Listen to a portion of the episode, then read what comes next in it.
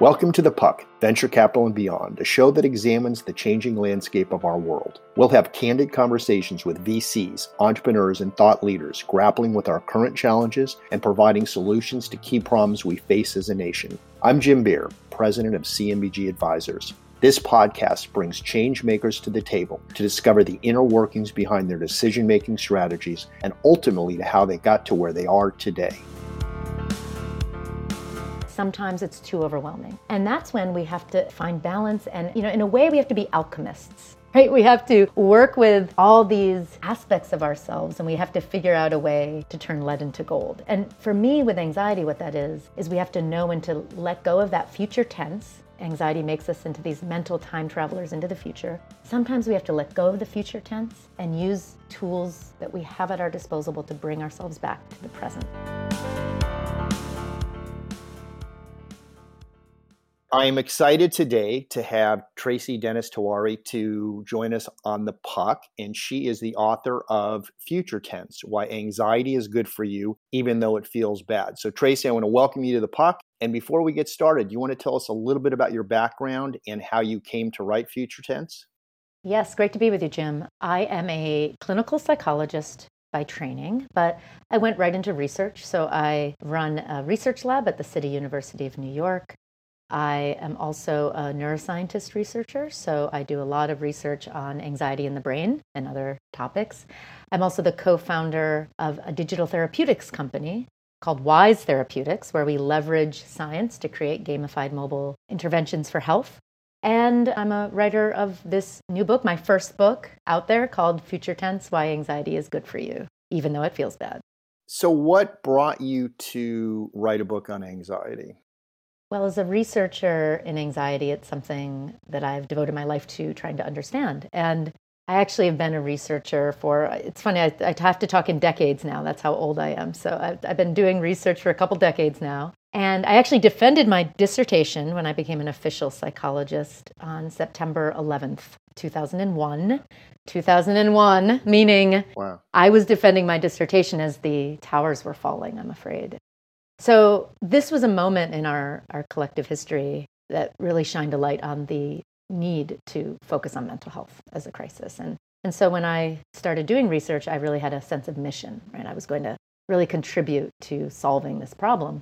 And, you know, fast forward twenty years, I put my head down, did all the research. We have great science, we have great solutions. But I wrote this book starting really just a few years ago because when I looked up from my research, I realized that the mental health crisis was worse than ever before. Even though we'd made great advances in science, in understanding the neurobiology of anxiety and other mental health problems, we even have great wellness, science-based wellness practices out there and mindfulness and all these things. Yet we were suffering more than ever before, especially our kids, especially the younger generation. So that's the mystery. I wrote the book as an attempt to grapple with that conundrum and to try to put out some possible explanations for why we're in the place we're in. Right. Well, so let's go with that for a second. Why do you think we're in the place we're in? I think that right now we have great understanding that mental health is health, right? So we've made advances in, in prioritizing mental health as important. But we're stuck in this dichotomous binary way of thinking about mental health. There's sort of two poles of the argument. Either it's chemical imbalance and mental health that makes us so fragile that we have to take great care of ourselves at all times and really feel vulnerable, and that we have these diseases that weaken us. That's sort of one pole of the argument. Or mental health disorders don't exist, just pull yourself up by your own bootstraps. And of course, like any extremes, neither of those are really true. And I think they're setting us up, this misunderstanding of what mental health is. And in my case, I think anxiety with this book, it's the prime example of this misunderstanding, that this misunderstanding, this binary view is setting us up to do all the wrong things when it comes to managing and living with our anxiety and managing and living with mental health challenges. So that's, you know, I think the biggest barrier we have right now to making good choices around mental health is that we have the wrong mindset. We're telling the wrong stories about mental health and anxiety, again, as a prime example of that. So fitting into that narrative, is it relevant to focus on the difference between what we see as fear versus anxiety? I think it's really relevant. I think it's also relevant to make the distinction between anxiety and an anxiety disorder. So I called this book Future Tense because that's actually one way to explain how anxiety is different from fear. Because fear, we know what that is. It's, you know, we are facing a clear and present danger. It's certain. It's in the present tense. It's right there in front of us. It's someone holding a knife to our throat. That is fear, and it primes us to respond in kind of adaptive ways. So we fight, we take flight, or we freeze, the three F's. But anxiety, although it feels a lot like fear with, you know, the racing heart and butterflies in your stomach and all those feelings that come, it has nothing to do with the present tense. And it only really is involved and interested in the future. So anxiety is apprehension or nervousness and worry about the uncertain future, things that haven't happened yet. So, you know, we're waiting for those medical tests to come back. We're anticipating that big job interview or that podcast I'm going to do tomorrow or whatever, you know, whatever it is. So we know that this future in front of us contains possible threats or possible negative outcomes. But when we're anxious, what we don't think about when we think about anxiety, anxiety actually also primes us to know that there's something good that could happen instead. So anxiety, yes, it's about threat and potential danger, but it's also about hope and possibility, that we still have the possibility in the future to make that good outcome into reality. So anxiety is the emotion we've evolved to have that primes us to work to make that good outcome happen. So if I understand what you're saying, you're making a distinction between a lion in the road, which generates real fear because we really should, from a flight or fight perspective, do something. Whereas anxiety is something that can be our friend because it's alerting to us that there's something that's going to happen in the future, and we have an opportunity to take action to appropriately plan for what that future is going to be. And instead of seeing it as kind of a bad thing, in a sense, do we make it our friend, essentially? Yes, and that's right. And I, I love that example of the lion in the road, because when the lion's in the road, you just need to deal with it right there. You need to save your life, right? But what if the lion's in the cave? But maybe it's in the cave, but maybe it's not in the cave, right? So when the lion's in the road, that's fear. When there's something we hear in the cave and it could be a lion, that's anxiety. It allows us to anticipate what's there, plan for it, prepare. And it relies on this triumph of human evolution, which is our prefrontal cortex, our simulation machines, that thing, that part of our brain that allows us to imagine in exquisite detail things that have never happened before, but might happen, and to make plans to deal with them. So that's also, as you say, it can be our ally and friend because it's helping us prepare for this future and do the best that we can to optimize those outcomes for ourselves. Historically, I think, you know, at least with respect to religions, one antidote to anxiety has been faith, for instance, that tomorrow will take care of itself. And, you know, we hear that people that are depressed tend to think about the past, and people that are afraid about the future tend to be anxious. How do we kind of get to a healthy balance? That's a great question. And I love that question, too, because it is about balance. So that instead of saying, oh, I'm feeling anxiety or sadness or depressed mood, I should just eradicate it. That's that sort of disease model that it's just, oh, if it's like a disease, what do we do? We eradicate cancer, right? We kill the infection. But that's not what we do with anxiety and depression and anger and all these difficult emotions. We find balance. Right. You know, it's interesting you brought in faith. Sometimes in all sorts of faiths, you you sort of give up control and you and you trust in God or something. Also present in those faiths are, like in Islam, I don't actually know if this is real. I'm not sure where in Islam this is. It might be cultural, but trust in God, but tie up your camel. Right. So I think as you as we think about finding balance, it's this shift in mindset about, well, what is a difficult emotion? Maybe instead of being a dysfunction, it's this thing we've evolved to have to prepare us for the world. And what anxiety prepares us for, best of all, is uncertainty. As I talked about before, it's not that there's just a threat in the future. It's that there's threat and reward in the future, but it's uncertain.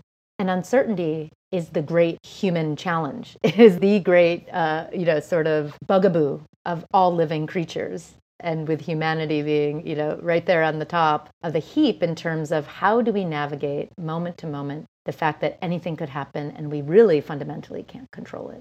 And anxiety is our helpmate, is our ally in figuring that out.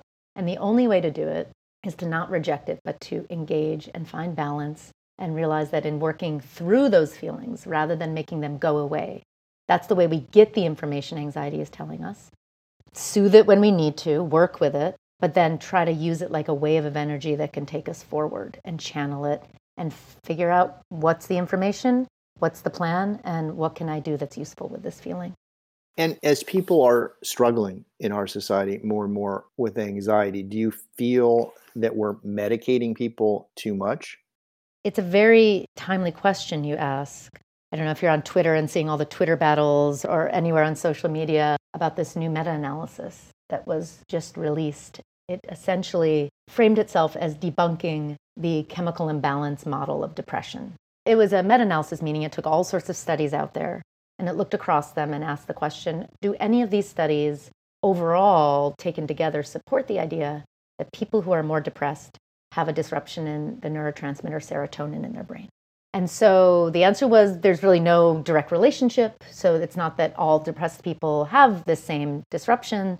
And so it was sort of put out into the popular media as debunking the chemical imbalance theory of the brain. And it was taken and kind of run with in all sorts of media outlets. I mean, everything from, you know, Fox News to C N N to, you know, the Twitterverse.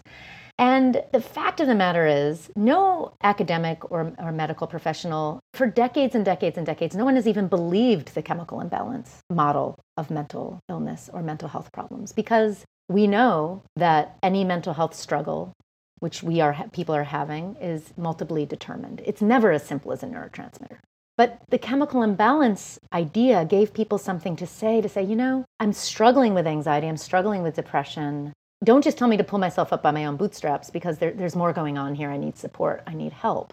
And so by now saying, well, it's not just a chemical imbalance, some people are coming in saying, oh, you know, these people, they should, that what are they saying? They don't really have a disease. And it's it's just not true. People really are struggling with valid mental health disorders and problems. But when it comes to medication, what we can conclude is that it's never just a solution to give someone a medication. It's sort of like if you want someone to eat, you don't just give them a fish for a day, you teach them how to fish. So medication has always been, uh, and if you just look on any indicator on the medication and from these pharmaceutical companies, if you actually look at what the indications are, they're meant to be used in a short-term way. And in combination, the other therapeutic approaches like cognitive behavioral therapy, psychotherapy, that can be synergistically helpful to a person who's struggling and feeling debilitated. So I, I'm not one of those people that says no one should ever take any medication ever, but I am one of those people who says that we seriously over-medicate in this country especially. Medication should not be the only solution, and we should really think about how we can best use these medications in a short-term way that gets us to a point to benefit from other treatments and solutions that we want to use in our lives. When you look at people, it's easy to look for a quick fix to things. Popping a pill sometimes is that, you know, fantasy approach that, hey, if I just do this, it's going to solve everything. And so talk therapy and other things you can do to obviously deal with these issues can be helpful. But what about the nature of our society right now? Are we more anxious because of Twitter and because of twenty-four hour news and because we're on our iPhones all the time and that we're inundated with too much information? And so even though in a healthy situation, the brain can kind of deal with the unknown future, but it's manageable, is part of the challenge here that we're just inundated with so much information that our brains are overloaded? Yeah, this is the classic question, right? And as usual, we love to shift to the extremes, to these, uh, to the binaries, right? The two poles of the argument that technology has either destroyed us or, ah, there's nothing to worry about. And of course, I'm sorry, I'm sorry, Jim, I'm always in between somewhere, because yes, and you know, it's like yes, and it's always a yes and answer. Clearly, these digital infrastructures, social media, the way we interact with technology, none of these technologies were designed to support human health and well-being. They were only designed to serve the bottom line of these companies, which means that they need to keep us hooked in. They need to optimize things like, you know, fuel the outrage machine, get people clicking, get people engaged. What does engagement mean? Oh, it means that the most upsetting and incendiary and negative kinds of content and the most shallow content possible. So that's not good for us. But I don't think that we're necessarily more anxious today just because of social media or technology. I think it's an amplifier. I think another big factor that's going on is that we mental health professionals have convinced people that mental health equals the absence of emotional discomfort. That somehow, unless we're always performing at peak, we're always, you know, optimal, we're the perfect weight, we're like, we're doing every diet on the planet, we're perfect specimens of physical fitness, we're mentally strong, we can, you know, it's just this unrealistically, punishingly high bar of being almost robotically perfect, that we've implicitly and explicitly in some cases convinced people that unless they're happy all the time, they're mentally unwell. Right. And so what that does is that takes away the opportunity for us to do what we really need to do when it comes to anxiety in particular, but any difficult emotion. What we really need to do with anxiety is we need to work through it rather than around it. We can't be constantly avoiding and suppressing and eradicating it as our go-to strategy. But when we think that mental health is only happiness all the time, of course that's what we're going to do with this uncomfortable emotion. We're going to treat it like a disease and eradicate it. How does a person know, though, whether or not they are just being, in a sense, overly sensitive and they need to kind of bear the discomfort for their own growth versus an anxiety disorder where they really do need treatment because there's a problem? We can be anxious every day, significantly anxious, and even struggle with it and not be diagnosed with an anxiety disorder. The only time a disorder is diagnosed is when the ways that we cope with that anxiety, things like avoidance, like not going to work anymore because you're so anxious about your performance anxiety, being so obsessive about something that you can't get anything done because it's never good enough, not having any social connections anymore because you're so socially anxious. Those are ways of coping with anxious feelings. You just, you check out, you avoid, you get into these patterns. It's when those patterns disrupt our ability to love and work and create that an anxiety disorder is diagnosed. It's not the anxiety severity itself. So that is one good way for us to gauge, okay, where am I on the spectrum? And remembering that anxiety is on a spectrum. It's not a light switch. You have it or you don't. Again, this disease model doesn't work in that sense because you either have cancer or you don't. It's not how anxiety is. We can be everything from just a little nervous on a daily basis to really, you know, kind of having to manage some of our feelings because maybe, you know, look around, maybe the world has fallen apart or maybe something bad has happened to you or maybe there's a trauma. But I don't think we have to take the approach of, oh, I am now broken and I have a malfunction and I need to go to someone to fix it.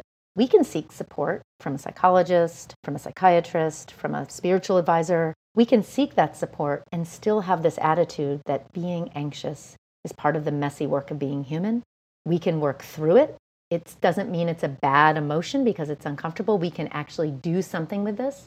And when we shift our mindset in this way, we'll do many more of the helpful things when it comes to anxiety, the productive and helpful things, and many fewer of the unhelpful things like avoidance and suppression and dulling our emotions so we don't feel anything anymore.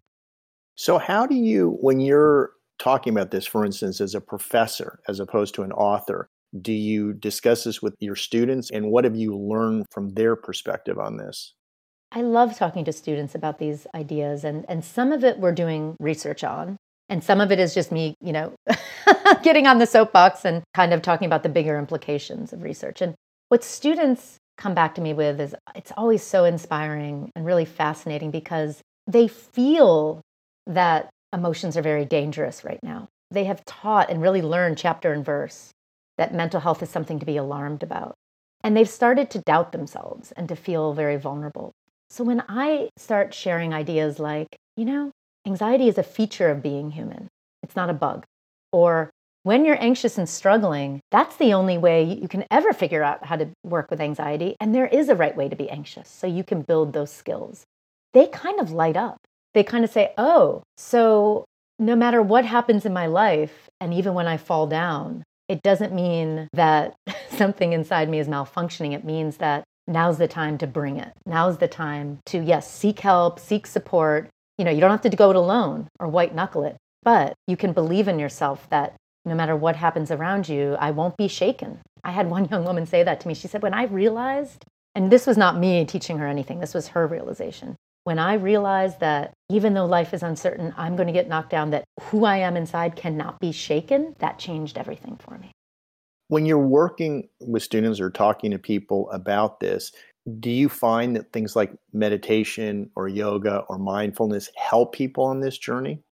I think that this is completely in sync with mindfulness techniques, well, a lot of the great wellness practices, the positive psychology practices that are out there. And why? Because there's two big reasons, I think. One is that all of these approaches take at their core the idea that we have to, with every experience, no matter how difficult it is, to at first at least accept it, which means not that we think it's okay or that we don't do anything with it, but we create a space between our the thing, the feeling, the experience, and our reaction to it, and we become curious about it. We listen to it. We engage and accept. And then, with that acceptance, that's when you can start doing something with that experience. You own it so that it doesn't own you. So I think these, the whole series of practices out there, mindfulness being a great one, you know, there's many organically Christian and Jewish and Muslim versions of these kinds of practices. Prayer can be this for people. So it's really not just Eastern practices, although they, they have great traditions and ones that I'm particularly very interested in. But I think all of these spiritual practices, we should not look down on them. We should actually really look to that wisdom, because what they also do is help us link up to a sense of purpose, of something greater than ourselves. So when you're talking about, in a sense, making anxiety your friend and, and seeing it as a positive thing, do you get a lot of pushback from people? You know, it's funny. I do. And then on another level, I don't. So I have gotten pushback, especially from people who really suffer from anxiety disorders. And I like to take the time to really, I know to, to entitle a book, Future Tense, Why Anxiety is Good for You, even though it feels bad, is going to be controversial. But I put it out there not to diminish the suffering that actual anxiety disorders cause, but to say, even when you have an anxiety disorder, to shift your mindset to consider anxiety, the emotion, as an ally rather than an enemy, one you need to negotiate with, like any ally, right? You don't just get along perfectly, you negotiate with that ally. If you can take that stance and be curious and open to your anxiety, you will be set up to do many more of the helpful things when it comes to coping with even debilitating anxiety. You will find new solutions. You will break the destructive avoidance cycle that happens in anxiety disorders. And it's actually what most therapeutic approaches try to break, that cycle. When we feel anxiety, we just start avoiding it chronically. That's literally what therapy tries to disrupt. So you will be better able to benefit from those therapeutic approaches if you shift your mindset and consider that anxiety is a part of the human condition, not a debilitating disease. It's interesting. When I think about my own anxiety and how I've dealt with it over my lifetime, one of the things that I think has been challenging is that when you're anxious, it's very easy to become the anxiety and to develop the ability, that third eye, to witness yourself and realize that you are not the same thing as your feelings is a skill that I think I've developed. It doesn't always work. There are times when you get triggered and that reptilian brain just reacts quicker than the frontal cortex. But from a scientific perspective, how do you help people understand that there is a part of their brain that's separate from their anxiety so that they can kind of learn to witness it? Yeah, and it's a great thing you're doing where for yourself, you've developed these metaphors of ways for you to understand that to engage with anxiety, I have to first have a break between that, you know, it's not me, so I cannot react immediately to it. I think the first piece of advice I, I really give to people is if you are open to the possibility that anxiety is not a malfunction, then you will be able to find that right metaphor for yourself. And what it should involve is a, is a new mindset. And what is a mindset? It is a set of beliefs, but it's also a set of practices. So if your mindset about anxiety is that, listen, I hate anxiety, it feels terrible, but it's going to happen. It is part of how human beings handle uncertainty in the universe. But it has advantages and disadvantages. I like, for me, I like the metaphor that I've used to do what you're saying is physical fitness. So I'm going to think of anxiety kind of like I think of a muscle. And not just in the terms of like you work it and it grows stronger, but as uh, in the concept, through the concept of anti-fragility that Nassim Nicholas Taleb wrote about in his book, Anti-Fragility. The idea of anti-fragility is not that we're just resilient to hard things in life, but that hard things in life are often what's required to make a system perform at its best. Whether that system is a society, muscles, the immune system. So muscles are a great example because if we don't stress and strain and work our muscles, they won't strengthen, and they may even atrophy. And so when I think about anxiety in my life and how I figure out that balance, I think, well, if I'm going to work my anxiety muscle, so to speak, I need to build skills and endurance and strength. So I need to find ways that I can listen to and experience anxiety, and really like an energy, like a like a kind of a you know strength to channel it in ways that get things done for me in life. And not just like this, oh, it's this baser part of me and I have to manage it and I need space to manage it. Every time we talk about anxiety, it's like, oh, what can I do to soothe it?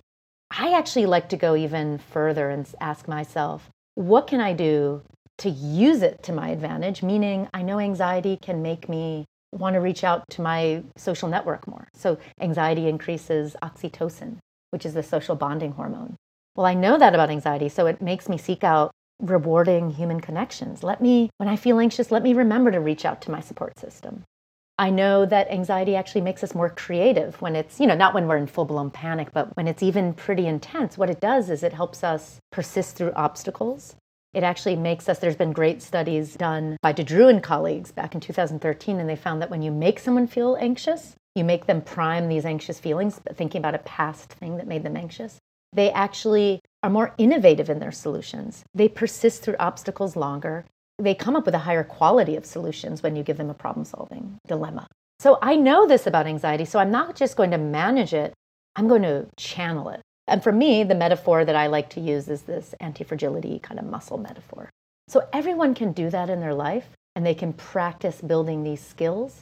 The first step is to shift the mindset to even make that a possibility.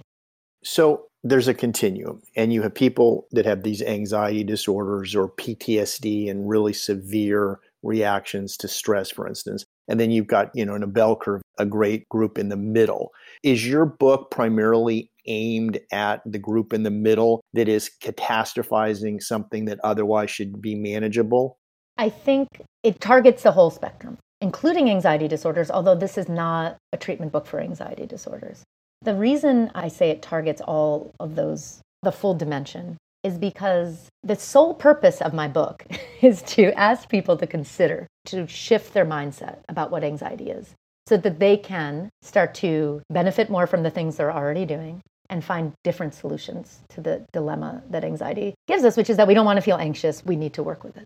So I actually think that in a way, perhaps this book could be even more effective or helpful for people with anxiety disorders, because what happens is we, when we have an anxiety disorder, we really get stuck in these vicious cycles of overwhelming anxiety and avoidance. And you need something really, from multiple angles, you need multiple ways to disrupt that cycle. For some people, it can be the temporary use of medication. For some people, for a lot of people, it can be cognitive behavioral therapy. Some people can be exercise. I think we need to add to that repertoire a mindset shift, where now we actually start, before we even fully engage in feeling all that anxiety, we're open to it and we're curious. There was a great study that was done under the Yale Child Study Center just a handful of years ago, Ellie Leibowitz and colleagues, and they develop interventions for childhood anxiety disorders. So these are disorders. And typically kids would get C B T and they do a six or eight week course of therapy, and it often helps kids reduce their symptoms and it helps anxiety disorders quite a bit. In their experiment, what they did is they took half of this group of clinically anxious kids and they didn't give them any therapy. Instead, they gave their parents therapy. But what was the therapy? They taught them a very simple, a hard thing, but a very simple thing. They taught the parents to stop over-accommodating their kids' anxiety. What does that mean? A socially anxious kid who is starting to no longer go to school because they can't leave the house, they sleep with their parents every night, they're really struggling, and it's totally disrupting their life. Most well-intentioned parents will have the impulse to let them stay home from school, to comfort them, let them sleep with them every night. But that is not the helpful thing to do when you're struggling with an anxiety disorder. Again, you have to go through the anxiety rather than around. So you have to stop avoiding it by not going to school, by not sleeping in your room alone. So parents were taught to gradually and supportively stop, you know, keeping their kids home from school and, and stop accommodating all of that avoidance, really. And they did this for six weeks, and they learned to do this in multiple ways with their whatever the struggles were that their child was struggling with. And don't you know it, at the end of that six weeks, if you compared the kids who received therapy themselves to the kids who only their parents received therapy, they were doing equally well. They showed clinically significant reductions in anxiety disorder symptoms, and the kids had never gotten any therapy themselves directly. And what that teaches us, it's not that we should be blaming parents all the time. I'm a parent. I, I know that impulse to support and help our kids. But what it should teach us is that when those parents shifted their mindset about their kids' anxiety, not as something that was dangerous or that needed to be soothed, but as something they could support their kids in working through and building skills in, everything changed. And they started doing the right things that set their kids up for success. So that's why I say I think a mindset shift, figuring out how to be anxious in the right way instead of eradicating it, that can help all of us wherever we are on the spectrum of anxiety. You know, I think you're saying something very profound, and I don't want to put words in your mouth, but it's my takeaway from what you just said, which is that the kids are picking up the parents' anxiety. And what you're doing is by giving the, the parents these techniques and essentially getting the parents not to catastrophize and overly protect their children. The kids then, instead of looking at their parents and kind of unconsciously seeing, well, mom and dad think there's a problem, there really is a problem. When the parents become less anxious, the kids are able to take on that and they start to feel better. I one hundred percent agree with you. And I think that as a parent, and, and you know, in my book, I actually tell some stories about my major parenting fails that were really all about what you say. I was anxious about my kids' anxiety. And so I started doing the unhelpful things. I lost faith that they actually had the strength and resilience to work through this difficult emotion and, and build skills. And I'd forgotten myself, even though I should know this stuff, right? I'm supposed to, but every parent struggles. I forgot that kids are not fragile. They're anti-fragile. They are this concept that they will grow stronger through challenge and, yes, some adversity, as long as they have the support around them, as long as they have community, as long as they have love, as long as they have purpose. And all of those basics that our grandmothers and grandfathers could have told us are important. We can help them through that. They are not fragile. We can let go a little bit, a lot bit of our anxiety about our kids' anxiety. Well, and I love the way you're targeting, in a sense, a little bit the mental health profession, because in the same way the parents have to help the kids not catastrophize, the health profession has to do the same thing so that when you come to them and you say, oh, the world's coming to an end, I've got all this anxiety. If the therapist or the coach is able to say, look, we're going to get through this. This is fine. This is part of life. And they create that safe place for you to tolerate that anxiety. I think just like the children and the parents kind of work it through, I would think the adult that's getting some counseling would have an easier time working it through as well. I agree with you one hundred percent. And this is where I feel such a profound sense of failure as a mental health professional. I feel that I've been part of the problem. Because inadvertently, we have become a predatory industry where we have made people feel weak instead of strong, vulnerable instead of resilient. And I really think it's mostly unintentional. I, I, there are, of course, bad actors in every field. But I think that this story, this really this disease story of mental health has now ceased to be helpful and has started to turn against us. Now, remember, we have pushed for many decades for a sort of medical model of mental illness, in part because we just wanted parity in terms of mental health coverage, you know, so that insurance would actually cover therapy and that mental health is health. And so the medical model, this idea that it is a valid health condition and struggle and should be supported, that's an important one. And as a researcher, I think the medical model is important because it allows us to use the tools of science, which are powerful, and to break down what might be going wrong if someone is struggling with mental illness or just a psychological, emotional struggle, and to figure out better solutions, more targeted solutions. I believe in all that. But what I don't believe in is the disease model of mental illness and psychological struggle, where we say, if you have anxiety, you're broken. We have to eradicate every signs of uncomfortable, every sign we see of uncomfortable emotions because it means something's wrong. That is where the medical model has let us down.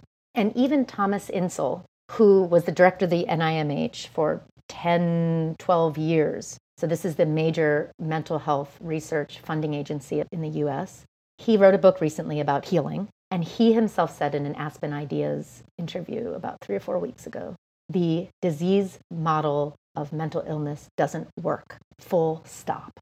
And what he meant by that is that we can't treat mental health problems, ninety percent of them, like an infectious disease where you find the virus, you find the dysfunction, and you eradicate it or fix it. That doesn't work. We're not going to make all anxiety go away or depressed feelings. We have to have better models. We have to have better delivery systems. and we have to rethink what we're doing.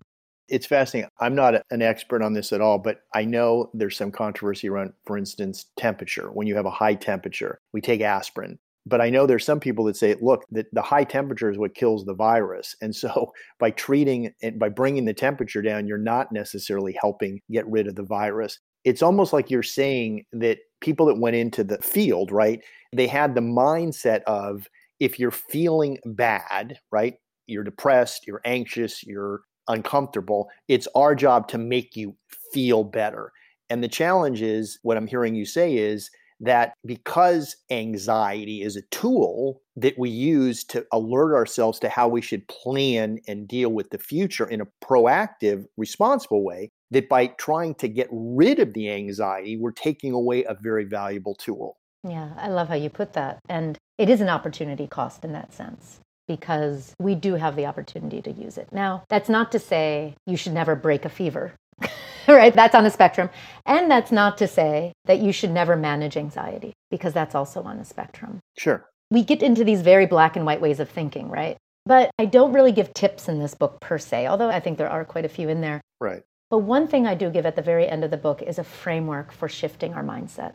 And that framework has three parts that I think speaks to what you're saying. One is that when we think of anxiety as this advantage we've evolved to have as a tool to use, the first step in using it to our advantage is to, as we've already talked about, is to listen to it and to know that there's information there. So we can build skills around that. But then the second principle I highlight is that it's not always going to be useful to us. Sometimes it's free floating. Sometimes it's too overwhelming. And that's when we have to find balance. And, you know, in a way, we have to be alchemists. Right? We have to work with all these aspects of ourselves, and we have to figure out a way to turn lead into gold. And for me, with anxiety, what that is, is we have to know when to let go of that future tense. You know, anxiety makes us into these mental time travelers into the future. Sometimes we have to let go of the future tense and use tools that we have at our disposal to bring ourselves back to the present. And I think this speaks very strongly to the kinds of mindfulness tools you were mentioning, some of the spiritual tools. Some people aren't into that. They love to exercise, or they talk with a friend, they have a great conversation with a friend, or they go to their spiritual advisor, whatever it is. I love to write poetry. It's bad poetry, but it expands my way of thinking and it immerses me in my present experience. But what that allows us to do is it allows us to take a break from that future tense, from anxiety, strengthen ourselves, nourish ourselves, figure out if it's helpful or unhelpful information, and not just white knuckle it through all the time. So that's the second step. And then the third step is, once we know where we're at, is it information? Is it helpful? What do I do with that information? It's like energy. It has to go somewhere. Where do I direct that energy that comes from anxiety? It's like a wave, right? It's moving us into the future. How do I swim? How do I surf it? How do I let it carry me in a helpful way? The best way to do that is to hitch it to a sense of purpose, of meaning in our life, something we truly care about, even if it's small, but something that makes us more fully our human selves, that makes us feel that flow, that that great sense of, you know, what we can accomplish and do in the world that's making a contribution. And anxiety can really be a helpmate in us pursuing our purpose. So when you look at, again, where the puck is going and where the world is struggling with things like polarization right now, and people are self-isolating and they're sticking with their tribes and they're not mixing as much, how would you see anxiety as an issue to deal with relating to polarization? I think anxiety is the linchpin in that polarization, because talking outside our tribe, our perceived tribe, it's driving anxiety. It makes us uncomfortable, and we just want to be in our comfort zones. But one thing to remember is that nothing great ever happens in the comfort zone. Nothing productive or truly excellent. So when we think about this polarization, yes, it's comfortable. It's like a warm bath a lot of the time. But it's going to limit and disrupt us. And I think one way in each of our own lives to start teasing that apart is to say, okay, when I'm rejecting ideas that are different from mine or that make me uncomfortable, let me actually take a moment and look at the anxiety that I'm experiencing there. And let me start to explore, what am I anxious about? Am I anxious about my worldview being blown out of the water? Am I anxious about, you know, do I feel like the world's going to fall apart if this person has this viewpoint? You know, and you need to be a scientist about it almost. You need to be a little curious. You need to explore. And once you start exploring where that anxiety is coming from, it often abates that anxiety. And then you can start to say, okay, if I'm trying to be in my bubble and that's not really helping the world right now, where can I build the bridges? And you can't really build a bridge until you know where your weak points are, where that anxiety is actually telling you you're scared or you're uncomfortable or you just don't know what way to go. So I feel like anxiety is part of that exploration and our own personal questioning of why we're getting into these tribal polarizations. Yeah, it's interesting. I wonder if unconsciously, when people defriend people or cancel people, that part of it is because we've been taught that anxiety is something to be eradicated. I think that's one hundred percent right. And it makes me think of sort of, you know, we, we talk, you know, kind of everyone screams about cancel culture on one side or the other of that discussion and safe spaces. And, you know, I have some thoughts on that. I think cancel culture probably harms more than it helps. I think safe spaces should not be what they are today. They, you know, it's important to protect people from hate and prejudice, but we can't be emotionally comfortable in all our conversations. I think it's instructive to go back to the history of safe spaces to understand, though, the pros and the cons. Kurt Lewin, who is one of the fathers of social psychology and one of the first industrial organizational psychologists, created safe spaces after World War Two. He was contacted by an organization that was fighting for racial justice and also ending religious, particularly anti-Semitic, injustice as well. And they said to him, listen, all of this is playing out in the workplace. What can you do? And so he developed this idea of safe spaces and what he called sensitivity training. But what did this look like? A safe space was actually a place where someone came to fess up about their biases, their own personal biases. So if I was a woman in a leadership position, I would come and say, hey, listen, I'm realizing about myself that I think all the men working under me are just not smart enough. I know that's not true. It's sexist and it's biased, and I want to work on this to actually make it better. And so a safe space was safe because that person could acknowledge their limitations without fear of being canceled. It wasn't a word back then, but canceled, judged, that they would actually, and through sensitivity training, the community would be trained to help them come to face with those biases and do better and work towards them. And they were painful, like really content, like they were very emotionally raw spaces, the safe spaces of Kurt Lewin. But what these safe spaces achieved is great organizational transformation. People did better. They made better rules in the workplace about how to deal with these, the kinds of biases that arose, and, and advances were made. You don't make advances when you protect yourself from all differing ideas. And that's, I think, a problem that we have right now that we need to find the right balance in. That makes sense. So over the last couple of years, culturally, we've had kind of a strange relationship between science and fact. Has that had any impact on you? I mean, I'm such a dyed-in-the-wool scientist. And on some level, it stuns me what people will believe in this notion of this kind of anti-science sentiment, because, I mean, just look around you. Science has saved us again and again. I mean, I think science is the new rock and roll. I mean, honestly, I won't continue on that. But what's interesting to me as a scientist with this anti-science sentiment out there, or sort of to say what I believe or want to believe is true, is that as an emotion scientist, I understand that entirely. Because really all this anti-science sentiment, this sort of, what are some of the phrases for these sort of selective facts, or, you know, I'm forgetting all the catchphrases. It was so hot about four or five years ago, we talked about that. But really those facts that we often believe counter to evidence are just the ones that make us comfortable, that make us have a more secure sense of our worldview, which makes us comfortable and not anxious. I think all of this anti-science sentiment is fundamentally anxiety management. It's interesting. I agree with what you're saying, but I wonder, like you said, for instance, that science is kind of the rock star, and, and which I agree with. But pushing back a little, science is trying to eradicate anxiety in a black and white way. And isn't part of the balance here, the left brain and the right brain, science is really good at understanding the rational, linear part of life. But living in that kind of right brain ephemeral place where faith and letting go and mindfulness fit in is complementary to science, but it, science doesn't take us all the way to the promised land. I love that you're heading in this direction with this. Well, not this scientist, but I, I very much hear what you're saying about the discipline of science and how it tends to work. But science is people, and science is society. It's also, I think, most fundamentally a set of tools. Before I was a scientist, I was a classical musician. And science, like classical music, these are classical traditions because there are rigorous methods that one learns. And there's a right way to play Bach and there's a wrong way to play Bach. I mean, you know, strictly speaking. I was an oboist, of all things, one of the most obtuse instruments out there. Many people may not even know what that is. I even went to conservatory. I was almost launching that career. Anyway, there are tools and techniques you master. And of course, same with the scientific method. But then what do you do once you've mastered them? The great artists, the great scientists, they transcend them. So that I see science as being a set of tools, just as I saw the oboe as an instrument to play. So where does that leave us, though, in really opening ourselves up to other ways of knowing? You are probably aware and, and might be interested in the fact that there is actually a very rich science of mindfulness. Yes, it does deconstruct it and try to understand kind of the pieces of how it works, but it also really honors the fact that the whole is greater than the sum of its parts as well.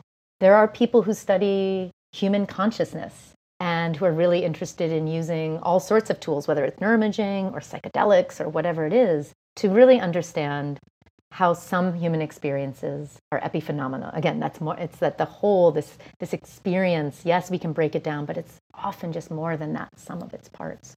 So I think that if we, and I know you're really interested, Jim, in, in breaking the polarization and the binaries, if we stop thinking of, you know, science is right brain and spirituality is left or whatever that, you know, and of course that's not even really right from a neuroscience perspective, but but if we stop thinking in that way and we think, and it's the same way that we should think about anxiety is what do these tools, what does this experience like of anxiety provide us? Right. How do we work through it? How do we leverage it? How do we find individual differences in what this means to each person in their life?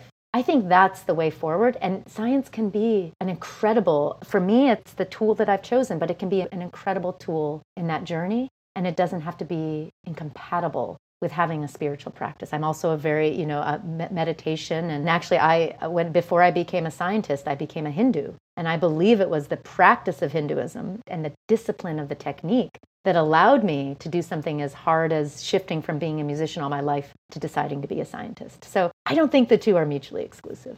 Yeah, I think they're complementary. I don't think they're mutually exclusive as well, but we live in a world where there's a beginning and there's an end, and we're looking for answers to things. But there also is a place, I think you're trying to get to with anxiety, where you sometimes just have to not know what the future is, right? There isn't an answer, and you can prepare for it, and you can think about it, and you can ultimately come up with the greatest strategy in the world. But we do not control the outcome. And at some point, the letting go, to me, is something that as a scientist, you don't want to do, right? Scientist wants to take you all the way.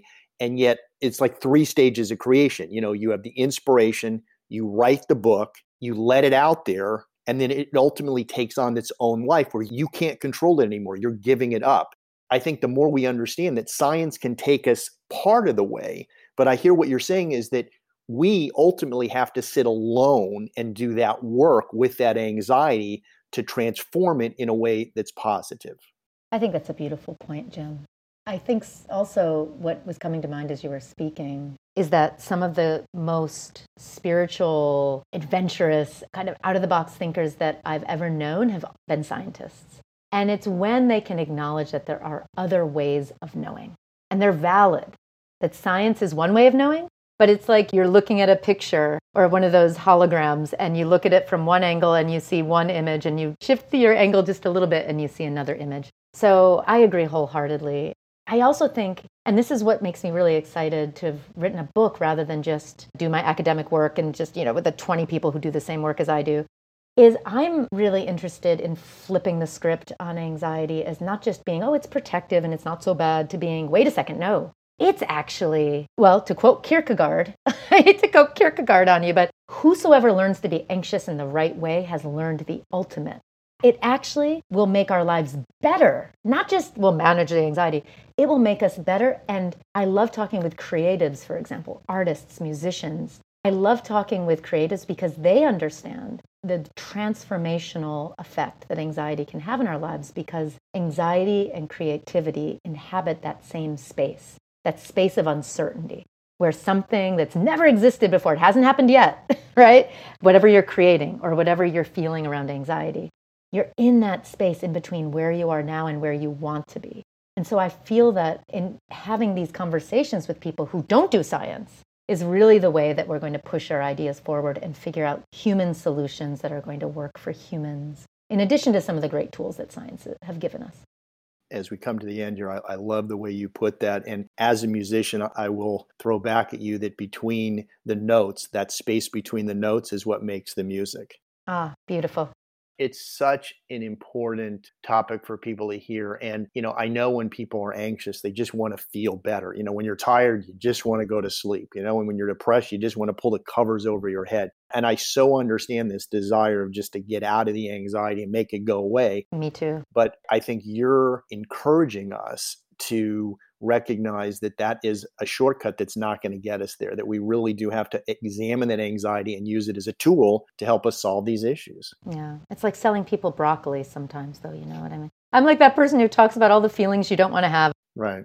When you wake up at five a.m. with those worries going through you, because to be honest, I experience this all the time. Sure.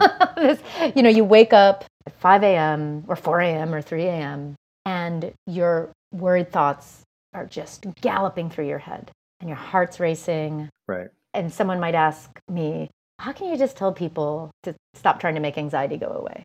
And really the answer to that is, well, it's not going to go away if you just try to push it down. It's going to pop right back up. Like if I tell you don't think of a white bear, your mind's going to immediately think of a white bear. So we have to actually build skills to work through it. So one thing we can do in this one small example, I think can apply to all sorts of things in our life. So the very first thing when we have those worried thoughts that are waking us up, your first impulse is going to be, you know, push it away, but counter that impulse. And as a first step, just relax for a minute and just breathe and be in the moment that will allow you to tune into what those anxieties and worries are. So, you know, we've learned so much about breathing and re- just take one to two minutes, take a deep, calm breath, feel your heart rate start to slow, tune into that, your body, and feel your tense muscles. You're probably tense. Release them, let them go. So just breathe. Notice your heart rate, let go, just a minute or two. And then once you do that, and you're, you know, the worries are still there, then you remind yourself, anxiety is information. What can I learn from anxiety in this moment? So be curious. Okay, I'm listening to what's going through my head. Two days ago, I woke up just like this, worrying about my daughter. And so I just listened for, what are these jumble of thoughts? What is my concern? What do I care about? And she and I had had a fight the morning before. I'd said some things I regretted. I also found that I was really frustrated about some things. And so I just treated myself like I was a friend. And I was lending myself an ear in the moment and just really listening to what those concerns were and what really is rising to the top of your mind right now. And then the third step after that is once I've understood what the information is, I've had this fight with my daughter, it doesn't feel good, I need to repair it. You just decide on an action, just one actionable, a goal you can set for yourself. So I set for, in that example, worrying about my daughter, I made a plan to have a conversation with her over breakfast. I just planned one or two things I knew I needed to say that kind of got to the heart of what was bothering me. I made that plan, and I stopped with that. And what, you know what happened? My anxiety went down. My heart rate slowed, and I knew that I had this actionable thing that I could pick up again when I woke up in the morning. So that simple breaking it down of slowing down, being present, then listening to what anxiety tells you, and then making a plan, seventy-five percent of the time, that's going to get us to something helpful and productive. That's a beautiful, beautiful example. And thank you for sharing, Tracy. This has been wonderful. Oh, thank you so much. I really appreciate it.